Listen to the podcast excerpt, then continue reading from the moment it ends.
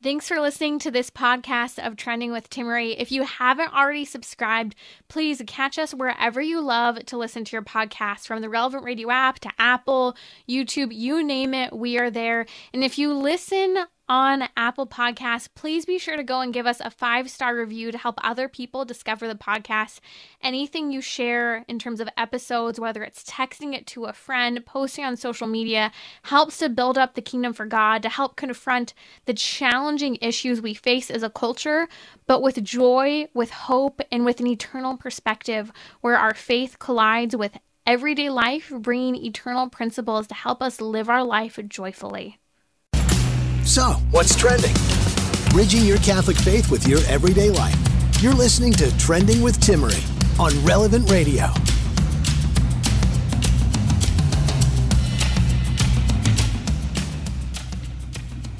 I know where you really wish you were right now was on Netflix, listening, watching volume one of Harry and Meghan because you were so enamored by the royal drama. I, I actually really do want to watch this. I tried to put it on earlier and then just didn't have time. I'm totally going to watch the first installment of Harry and Meghan bashing their family. And, and here's why not because I want to condone like the gossip and the ridiculousness. I think a lot of this is really sad. I'm sure there are some legitimate things that happened to Harry, Prince Harry, and Meghan Markle that really did hurt them, but I don't think that it's as bad as they claim. And I really don't respect the whole let's create an identity and an income uh, based on how I want to say I'm a victim and I want to say you're a victimizer. Uh, so, anyways, it'll be really fascinating to see. Uh, let me know your thoughts on the whole Harry and Meghan Markle uh, film or whatever you want to call it two part installment on Netflix. And just to be clear, I did make it as far as about 45 seconds in when I started it earlier. And the disclaimer is members of the royal family decline to comment on the content within this series. I'll be interested to see if there's any response from the palace. I don't think there will be. But hey, in more exciting news because who really cares about Prince Harry and Meghan Markle anymore after all the drama they keep trying to bring to themselves? Um, I am still cooking. The baby is still here and I'm still with you. You know, I was really, really been shooting for today to be the day that we have the baby. I know it's a little early, um, but with the preterm labor and everything kind of settling down, it being safe to have the baby now, I'm like, why not? You can come early, 12 days early.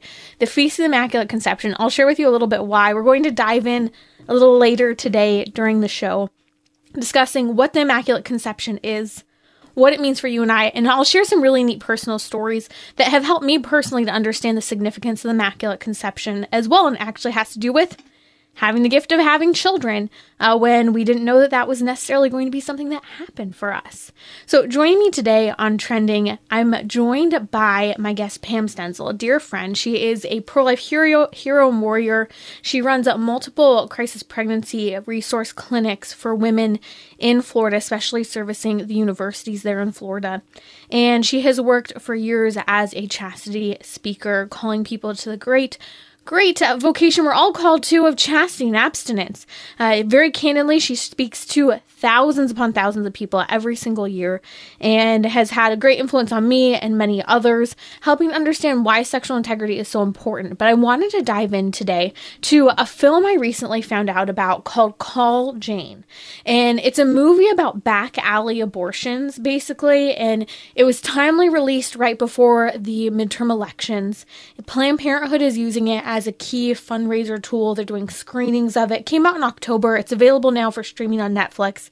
Not that I recommend it, uh, but it's really interesting because it really does try to portray this underground abortion network that would have happened prior to Roe versus Wade and how women had access to abortion. Basically, trying to claim that back alley abortions were the way women were getting abortions and it was women helping women. So, I want to talk a little bit about this film, the influence, and kind of just the reality of how they're trying to say this is what abortion is in a post Roe America. Pam Stenzel's with me now. Pam, welcome back to Trending. What do you think of the film? Oh, great to be with you. And I have spent the last 20 minutes trying to trying to find out what I could about this film. And, and interestingly, Timmerie, it took me 10 Google pages and I still couldn't come up with one. Like I was looking for anyone, the Daily Wire, Students for Life, just anybody that I would trust to, uh, you know, give me some insight uh, and uh, couldn't find it. So Uh, maybe after the show we'll we'll we'll find that. But when I watched the trailer, it was so typical of the propaganda that we've been hearing for the better part of five decades uh, uh, from the the pro-abortion world. That basically, you know, abortions are necessary. They're going to happen whether whether they're legal or not. And it seems to me, and maybe you know more, Timmerie, but the the woman that is kind of the the main focus of the of the documentary. This is uh, all taking place in the Chicago area, kind of the the the underground women helping women concept in Chicago. But was is a was a married woman, second pregnancy, and doctors all telling her she had a 50-50 chance to survive it because mm-hmm. mm-hmm. of a heart condition. Yeah, which, which I, we can give you story after story of women who've been told that it will kill them, the baby won't survive. All these horrifying medical reasons why uh, they can't give birth, and and at the end of the day, nine times out of ten, even with today's technology, uh, medicine is wrong. And certainly in the '60s, medicine was wrong more than not. And so, uh, uh you know, they've got to come up with this fictitious you know, whole situation to overshadow the reality that 99% of all abortions are done out of convenience. Mm-hmm. Mm-hmm. Right. And we've also addressed the issue that this claim that is it the life of the mother versus the life of the baby and pop culture says, well, of course we fight for the life of the mother because, you know, why would we fight for the baby in a Roe versus Wade world where we devalue children who are smaller and we're bigger and so we can pick on little babies because they're under the veil of the womb. And we've had multiple OBGYNs here on Trending actually talking about why we should never have to vet one patient against the other any patient mm-hmm. against the other, especially mom versus baby. It's not a thing that OBGYNs have to or need to do. So we're going to post a link to some of those episodes addressing specifically that. But I find it fascinating that this film called Jane that Planned Parenthood is used as a fundraising tool, tool and kind of discreetly, I think they've done a really good job of targeting it just to people within their own network and utilizing it to influence and almost like um, get the crowd worked up who is already upset about Roe versus Wade being over overturned.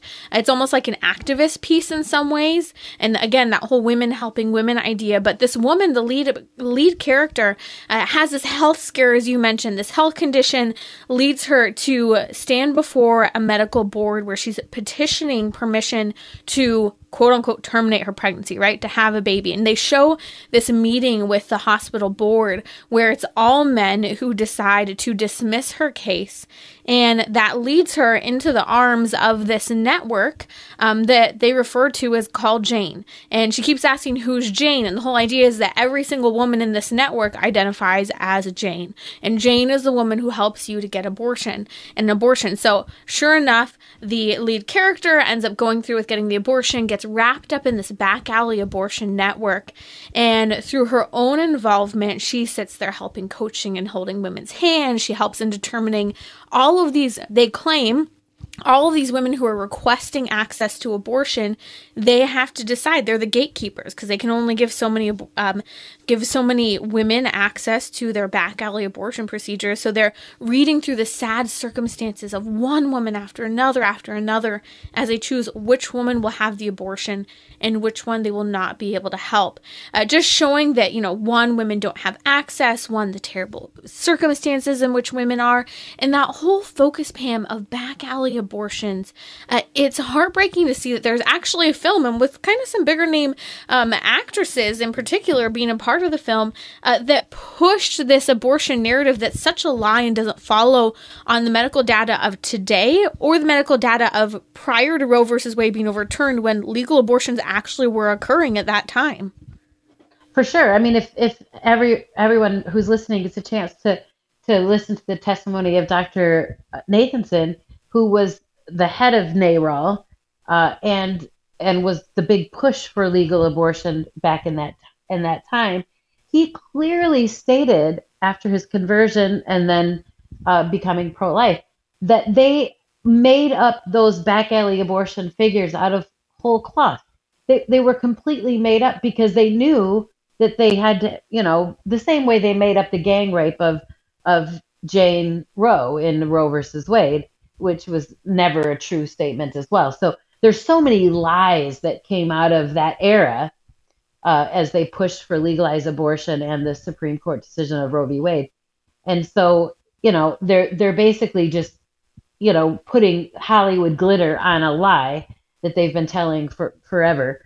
Uh, but the other piece of it is the the the laws that have been passed um, since in states like California, in Prop, Prop 3 in Michigan, uh, Colorado, um, obviously New York, Illinois, and some of these other states, uh, is is literally forcing uh, or legalizing putting putting these so-called unsafe back alley abortion procedures and and giving permission for them to do illegally. There's no no reason to even call it back alley anymore. And be between allowing non-physicians to perform abortions to mail ordering out these dangerous ador- abortion drugs without ever doing ultrasounds, uh, checking for ectopic pregnancy, uh, putting women at horrible hemorrhaging risk. I mean, what the industry is doing now is far worse than anything they could make up in a movie like this. And you know a lot about this, uh, Pam. You work as a senior regional clinic director for Kundi Pregnancy Clinics in Central Southwest Florida. Um, you produce training workshops helping through sexual health crises for women, training the staff, the volunteers, the medical staff. Like you know, you're in the thick of the medical side, but also the real human interpersonal side of what's happening. And we see the fallout of what's happened through the seemingly choice to not become a mother today or to stop being a mother would be the more accurate phraseology Correct. here. Um, and you see like the fallout from everything from sexually transmitted diseases to the heartbreak and the damage that these girls have in trying to pick up the pieces of messy relationships that they've had because they've been using hormonal contraception and abortion to allow them to seemingly have fun or freedom within a relationship without benefit without the um, being tied down to marrying someone which goes in so many ways against what our faith as catholics um, what we believe and what we know to be true as a thriving means to which we follow to have a thriving relationship Correct. And the sad thing is is that with all the damage that's being done and, and literally some of these life threatening situations, especially with chemical abortion, that these women are being sold the lie by the, by the feminist movement, by you know, this whole abortion reproductive women's rights concept that being a mother is a terrible thing and and restrictive and is going to ruin their life and and that they can wait they can wait for decades to to decide that they might want to be a mom maybe when they're 38 or 40 and the reality is eh, that your biology doesn't allow that and it certainly doesn't allow that when you've spent two decades uh, putting these damaging drugs into your system. And so so the reality is you know by the time a lot of these young women wake up and realize I was sold a bill of goods and told that my nine to five, uh, my being a company hack, was more important than being a mom. And and now by the time their eyes are opened to the reality of the beauty of being a mom, and you know, I I feel uh, there are a lot of things that I've accomplished, and and most of it's ministry, and I'm so grateful for the ministry God's given me. But Timmerie, there is nothing, absolutely nothing uh, that can even compare to raising three children. And mm-hmm. and and i'm so grateful for the children that god gave me. And god gave me uh, my first two young. I married young and and i got pregnant like blinking. Uh, my first two are 11 months apart. And then suddenly in my mid 20s and then towards early 30s i started having trouble being able to conceive and experience some miscarriage. And and i'm just so grateful for my youngest son who came when i was 32 but I can tell you right now that if I had waited and bought that whole lie that society has sold generations now of young women, um, I I don't know that I would have ever been able to be a mother. And there's nothing in my professional life or ministry life that can even compare to to the importance and the beauty and and and the love of, of being a mom. Let's dive into that a little bit more. I'd love to unpack it. If you're just joining me, that's Pam Stenzel here on Trending with Timmerie. You're listening to Relevant Radio on the feast day, or should I say solemnity, one of the highest feast days in the church of the Immaculate Conception. Our Lady who is conceived without sin. This is a dogma of the Catholic Church. We'll unpack a little bit more of what that is. But in honor of Our Lady, on the solemnity of the Immaculate Conception, Pam, I want to talk about the value of motherhood because what you shared was so, I think, important for many, many women. Whether you have children, you don't, whether your children are young and you're going through the challenges of all that can bring, or maybe, you know, you're in this tug and pull of trying to do everything from career to work to children, all of it.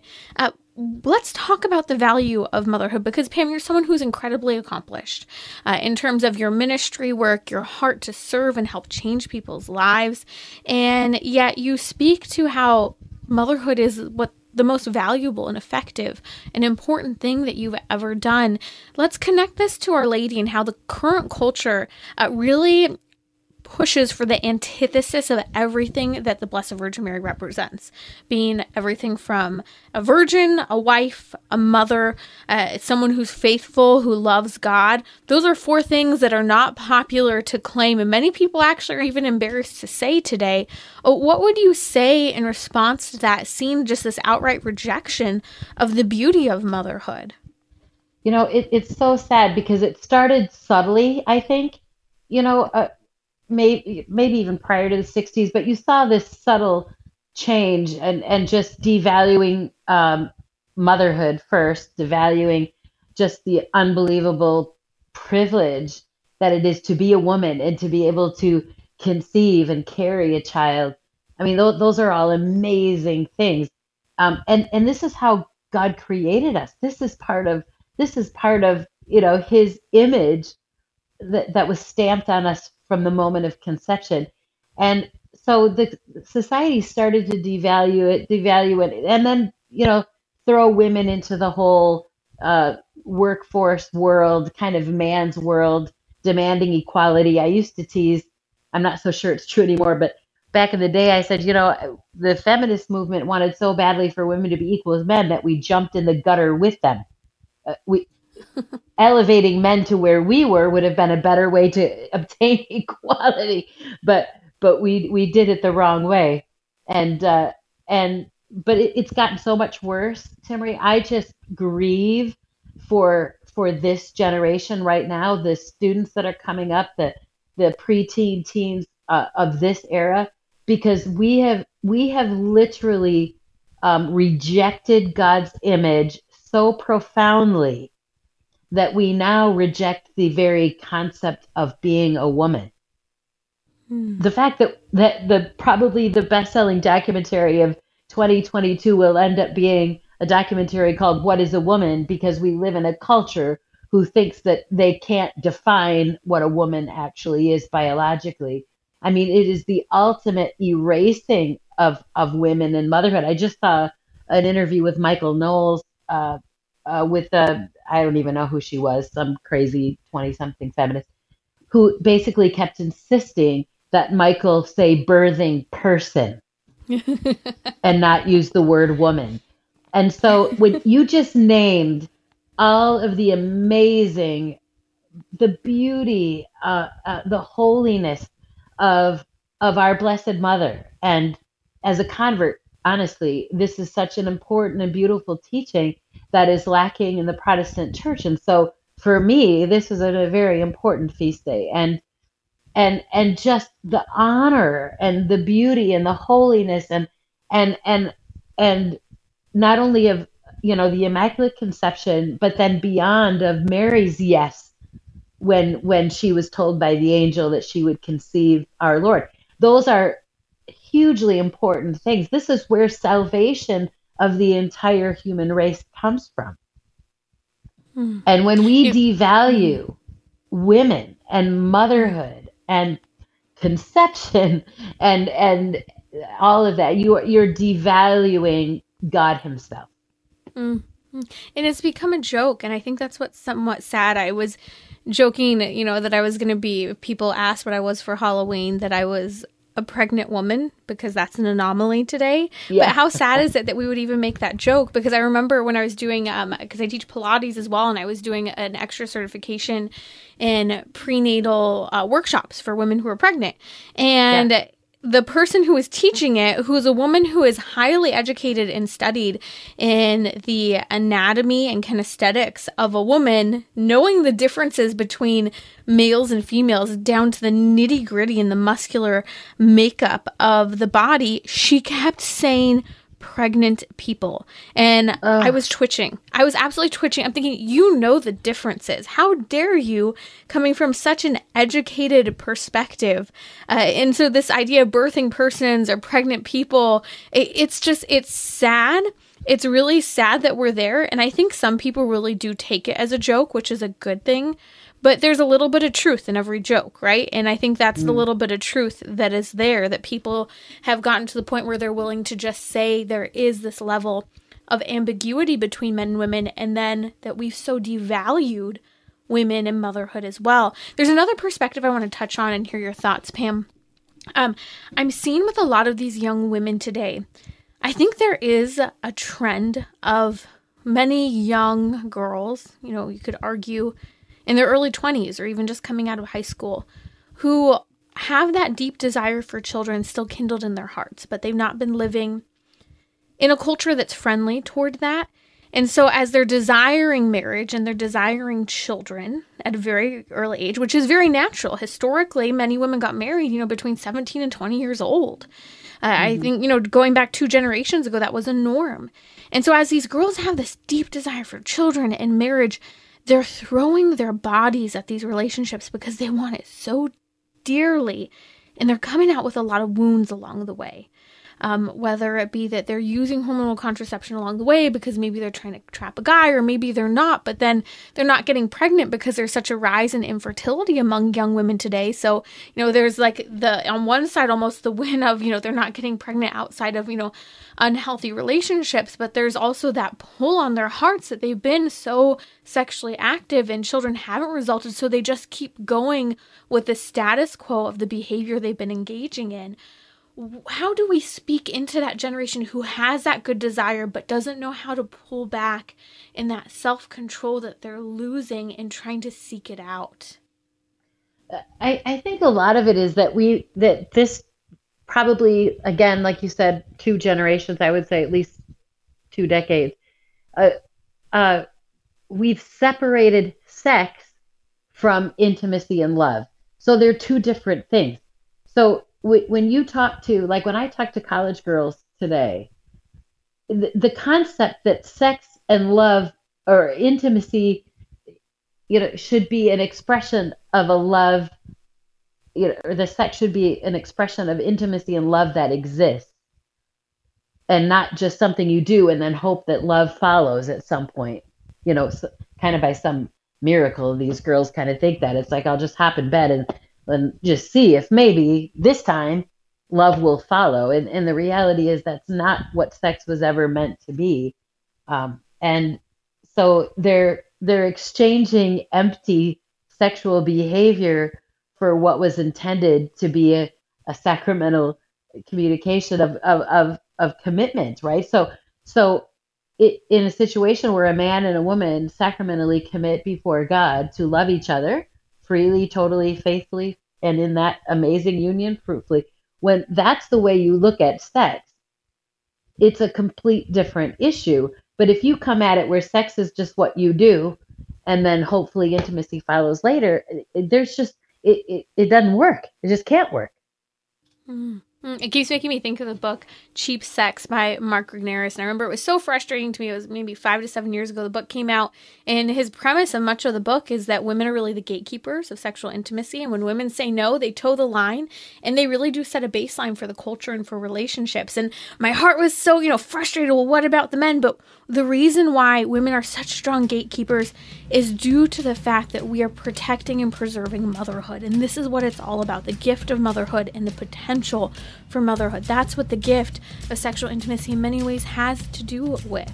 That's been Pam Stenzel here on Trending with Timmerie. Thank you so much for joining me, Pam. You can find her at pamstenzel.com. That's P A M S T E N Z E L.com I'll post the link on social media as well as tag her on Instagram. I'll be back talking about the Immaculate Conception. Oh, That's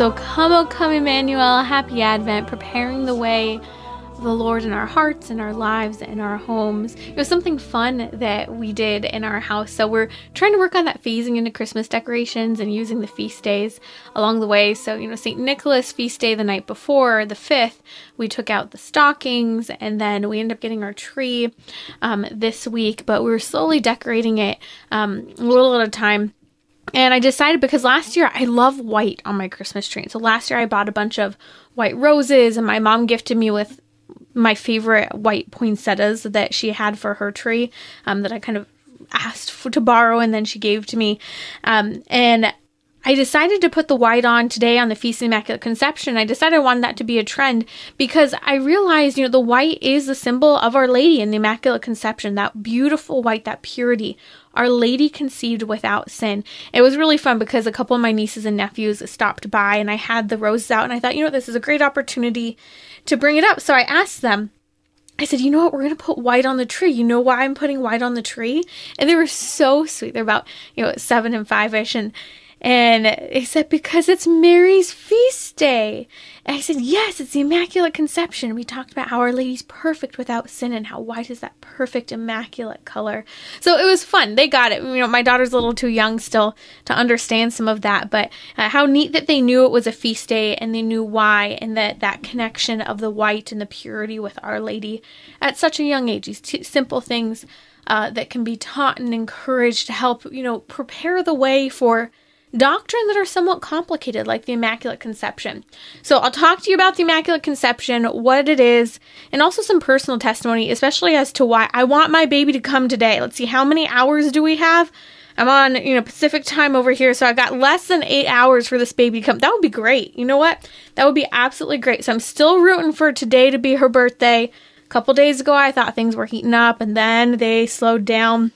So we'll see what happens. You can pray for my uh, feast day. Although my producer Jim has been praying against me, I really do blame him that we don't have a baby yet today. But maybe he can transition into some prayers for the baby to come today. But hey, coming up next is the Family Rosary Across America, and it's a really special episode. I hope you'll join us here on Relevant Radio.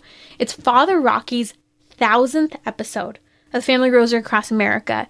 And he's joined by our very own hosts here on Relevant Radio in the house, Drew Mariani and Patrick Madrid. So join them coming up next. Let's talk about the Immaculate Conception. We're celebrating the solemnity today of Our Lady as the perfect human being. Different from Jesus because Jesus was both God and man, having a human nature. But in Mary, we celebrate as immaculately conceived. Mary's a beacon of light for humanity, I would argue, with this conception of being conceived immaculately. In other words, she was preserved from the stain of original sin that all of us have. It also leads us to one, the need for baptism, and two, our tendency towards sin, also known as concupiscence. But again, Mary is that beacon of light for us, that pure white light for humanity. And I think it's especially important now when we as human beings, you and I, the people we encounter, have been degraded to such an extent that we reject the very idea of who and what we are by our very nature. We reject the idea of femininity, of masculinity. Women reject their own children. They reject that they are mothers think that they can just not become a mother, even when they've already become one. We think that we can do anything we want with our bodies and that there are no ramifications. Same sex activity. I mean, let's talk about what monkeypox actually is, okay? I mean, this is really how sad it is. So, so bleak against the purity of Our Lady and the Immaculate Conception. But the church was prophetic incredibly prophetic. And the fact that the church chose the last couple hundred of years to proclaim and clarify doctrine on Our Lady. Two specific doctrines that were clarified in the last less than 200 years were one, that Mary was immaculately conceived, conceived without sin, and two, that Our Lady was assumed into heaven. The assumption of Our Lady into heaven, that dogma, that doctrine was not officially acknowledged, even though it was a tradition of the church. It wasn't officially acknowledged until really just about 60, 70 years ago. But the Immaculate Conception was defined by Pope Pius IX in 1854. Right before we'd see two of these world wars that would be the most massive and dark and bleak destruction of the human person, right before we'd see the sexual revolution sweep the Western world. Pope Pius IX in 1854, right before this destruction and degradation of the value of the human person, of human life, right before that would occur, he said this about the Blessed Virgin Mary. From the first moment of her conception, by a singular grace and privilege of Almighty God, and in view of the merit of Jesus Christ, Savior of the human race, she was preserved from preserved free from every stain of original sin, is a doctrine revealed by God and for this reason must be firmly and constantly believed by all faithful. You see, Pope Pius IX in 1854, with resounding clarity, spoke to the dignity and value of one human being, and that human person being the Blessed Virgin Mary. Why? Because she is someone we can aspire to be like by the grace of God. But she herself received a very special grace. Pope John Paul II said, The Blessed Virgin is free from every stain of sin.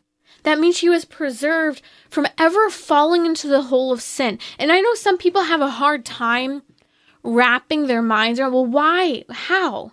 Well, first of all, God is all powerful. He can do anything he wants. But the difference between Our Lady, lady and you and I is that we, you could look at it like this. I remember it being explained to me in college, I think by Professor Dr. Michael Barber. So it's like you and I fall into a hole and we get sullied and muddied and we're impacted by that that's the original sin and then we still have like the aftermath of having gotten out of the out of the hole and that is concupiscence right our tendency towards sin our tendency toward that fall that took place right that what the after effect of the fall but our lady was preserved from ever falling into that hole God preserved her. He chose to. He could because he wanted to have a perfect vessel for his son. The encyclical Fulgens Corona in 1953, Pope Pius XII, which this would be 1953, so just a year prior to the Immaculate Conception being defined, spoke of Our Lady in the very singular privilege which was never granted to another person apart from Mary. That privilege being and leading up to what we'd understand as the Immaculate Conception. This was a privilege. This was an absolute gift. Pope Pius IX added when he talking about the Immaculate Conception that it must be this belief, this understanding, this dogma that Our Lady was immaculately conceived. Pope Pius IX said that it must be firmly and constantly believed by all the faithful. In other words, we can't make up our own doctrine or maintain some other opinion. Pope Pius IX said that if we did so, it would be a shipwreck in faith for us, and it would separate us from Catholic unity. Why would it be a shipwreck of faith? Why do we have to subscribe to this teaching of the church? Well, if you're Catholic, you and I are called to subscribe to all the teachings of the church.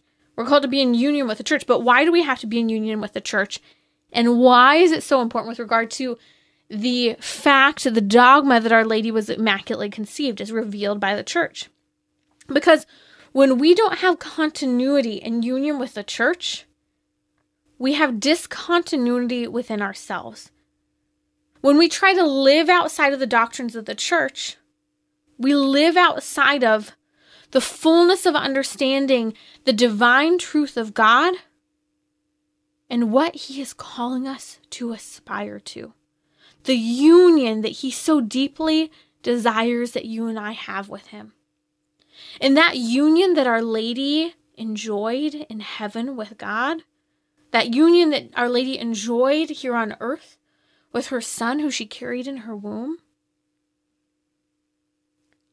that union is what we should be striving for. That union is what we celebrate and we admire and we aspire to.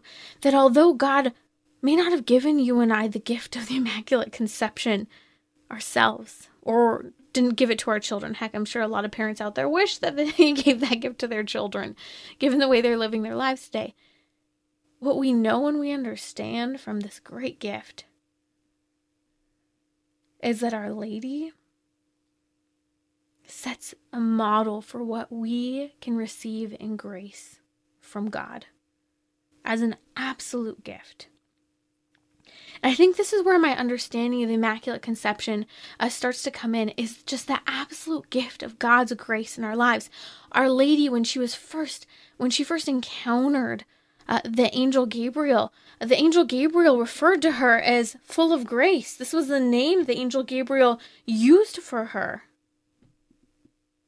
Pure gift. Grace is a pure gift from God, and He can give that pure gift to you and I. Perhaps not the Immaculate Conception because it's too late. But do you understand that He can work miracles in our lives? So I want to come back and walk through some of the readings, uh, some key passages from the Mass readings that we read today at Mass. It's the Holy Day of Obligation. If you hadn't ma- haven't made it to Mass yet, be sure to go find that Mass time um, we're going to unpack some of those readings, the key phrases to help us understand the pure gift of the Immaculate Conception. And I'll share with you, uh, really especially why I've been praying that the baby would come today on the feast day of the Immaculate Conception. I have a spirit, very special connection to this solemnity in light of some of the fertility challenges I myself have had. So hopefully my producer Jim will stop praying that the baby doesn't come, that the baby doesn't come today. But I'll share with that with you in just a moment here on Trending.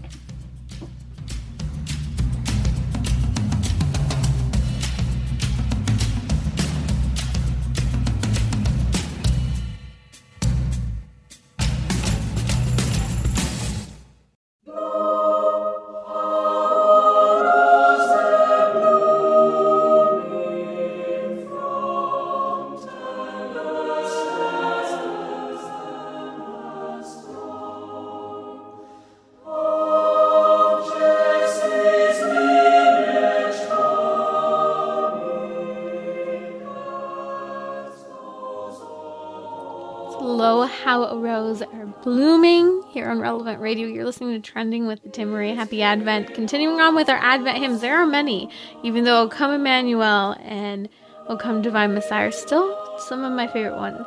I might be tired of them though by the time we get to Christmas. Um, let's talk about the Immaculate Conception. So, we've been unpacking what the Immaculate Conception is, and I want to talk a little bit about how it's been significant for me in my life. And part of that comes from understanding what the Immaculate Conception is that it's an absolute gift from God, that God preserved Our Lady from original sin, and that while you and I may not have that gift of preservation from original sin, and therefore the preservation from concupiscence, and no matter how badly you wish your child or you might have had it, given things that have happened in yours or their lives, that God is so powerful. He gives us the greatest gifts, the greatest gifts, and that He can work other miracles in our lives, and that the value of the human person is so great to God that He sent His only Son to die for the remission of our sins, and that He gave us Our Lady as this beautiful example and model to understand the beauty of what God can do for the human person, you and I as well, just in a different way. We each have our own story. And so, unpacking some of the readings from today for the feast, the solemnity of the Immaculate Conception, let's pause just for a moment and look at some of those readings. So, the first reading came from Genesis chapter 3, where we read about the fall and the curses of the fall of Adam and Eve. And the Lord God said to the serpent, Because you have done this, cursed are you above all cattle and above all wild animal. Upon your belly you shall go. This is the, the punishment for the snake. But then the punishment for the human person, for Adam and Eve, is I will put enmity between you and the woman, between your seed and her seed. He shall bruise your head, and you shall bruise his heel. In other words, what God is showing the punishment for the fall, for the punishment for Adam and Eve in the garden, doing the one thing he told them not to do, is that there would be discontinuity. There would be enmity between Adam and Eve, between male and female, right? Representing all of us. And there would be discontinuity within themselves. That's why they're striking at one another. There would be this low view that they would hold of the other person and disregard that we would have as human beings one for another. But then it's Our Lady through the Immaculate Conception, Mary, who is the new Eve, the perfect Eve, saved from that sin and that sully. Mary shows the elevated dignity of the human person that you and I are capable of through Christ and faith. So then that's the first reading. I think, you know, again, tying it to Our Lady, that's the juxtaposition, the transformation. And then Psalm 98, we read, Oh, sing to the Lord a new song, for he has done marvelous things. So we start to transition to this celebration that even after the horribleness of the curse and the fall of Adam and Eve, we're already transitioning into this celebration of, Oh, sing to the Lord a new song, for he has done marvelous things. What has he done?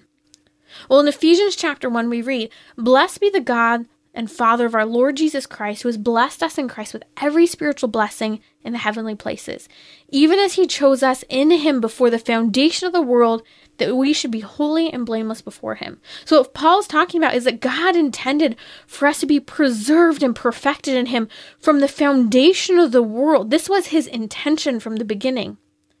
But we have free will. But God can still work even in the midst of our brokenness, to transform us. And He wants us to be holy and blameless before Him. But think about the first words of St. Paul in Ephesians chapter 1. Jesus Christ, who has blessed us in Christ with every spiritual blessing. That is, all good gifts come from God. So God works miracles. God works good in our lives. As we read Psalm 98, He has done marvelous things. But then take us to the gospel that we heard today in Luke chapter 1.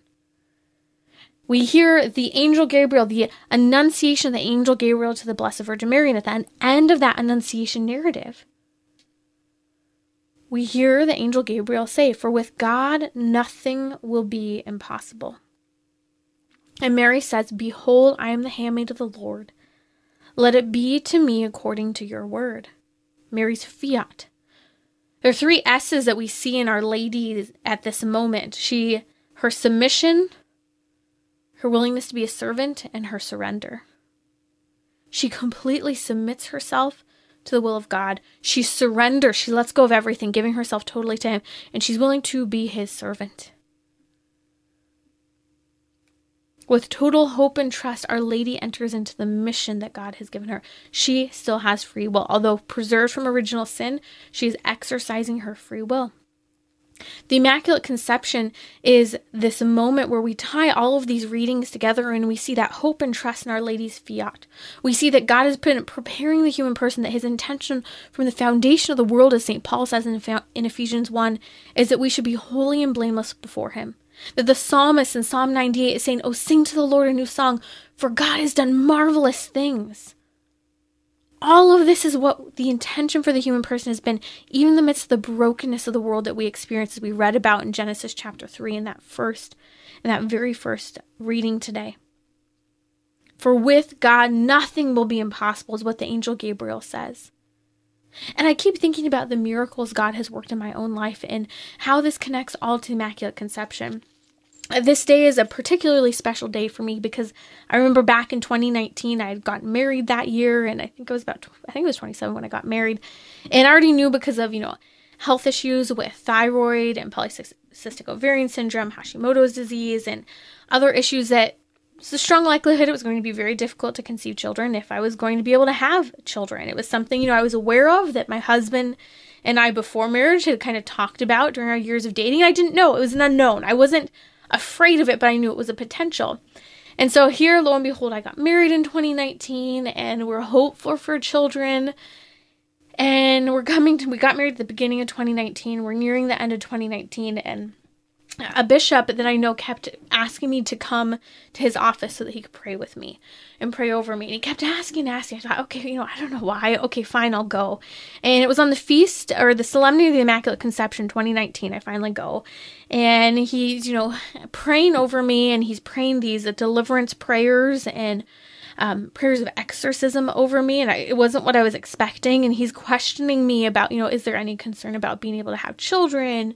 Or, you know, he's asking about, you know, the different things that I've been working on. And he ends up praying for deliverance from demonic activity that could pre- prevent me from having children. And I'm just like floored sitting here going, okay, you know, you kind of connect all these other things with regard to concern of children. You don't think about it. And he said, especially because of the pro life work that I had been involved in since I was very young, that this could be something that could be oppressing potentially. Um, and making things difficult to conceive. And as I was there in his office on the f- Solemnity of the Immaculate Conception, I just saw as I, my eyes are closed and he's praying over me, and he has this giant Benedictine cross uh, over me, and he's praying. And I saw the outline of Our Lady, and I just kept hearing her say, I am the Immaculate Conception. I remember just going, okay, I see this silhouette outline of Our Lady. And again, I just hear it being said, I am the Immaculate Conception.